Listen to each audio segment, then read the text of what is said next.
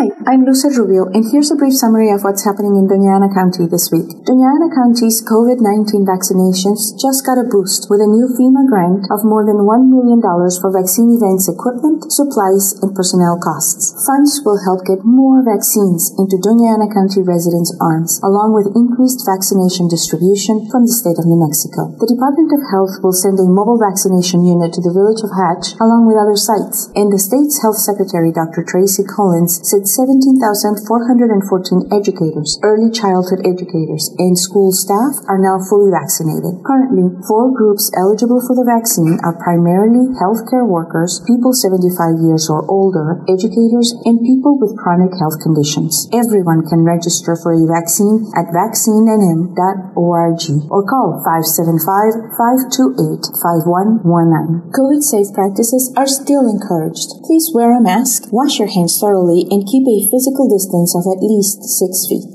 The Ana County Emergency Rental Assistance Program helps families if you are behind on rent payments and received past due or eviction notices, had a reduction or loss of income because of the pandemic. This grant does not cover mortgage payments nor mortgage owner's utilities. Please see if you qualify and fill out an application at doñaanacounty.org or call 575-525-5898. You can also email ERAP at doñaanacounty.org la información de ayuda con la renta o servicios públicos también está disponible en español. Por favor visite doñaanacounty.org o llame al 575-525-5898. This project is supported in whole or in part by federal CFDA number 21.023 awarded to Doña County by the U.S. Department of the Treasury. Davin Lopez, President and CEO of the Mesilla Valley Economic Development Alliance, nominated County Manager Fernando Macias for the 2020 Ben Lujan Public Servant of the Year Award. The award recognizes individuals who played a key role in economic development in New Mexico over the past 12 months. Macias led the county's efforts in response to the COVID-19 pandemic, including seeking funds to help curb the economic impact on businesses and residents. In April 2020, the county contracted Community Economics Laboratory to conduct an economic crisis flash assessment, a tool used to help prepare for economic recovery after the pandemic. NMEDA is an association of economic developers, city officials, and development related executives interested in and working toward the promotion of New Mexico to create jobs. Macias said the county will continue collaborating to foster additional economic development opportunities for our community, which will lead to more job growth. March is Women's History Month, and Doña Ana County is highlighting women who are making history through their day-to-day work. Check out our social media channels featuring highlights of several women who are making history through their work, including Board of County Commissioners Susana Chaparro and Diana Trujillo. That's this week in Doña Ana County. For more immediate updates, please visit us at doñaanacounty.org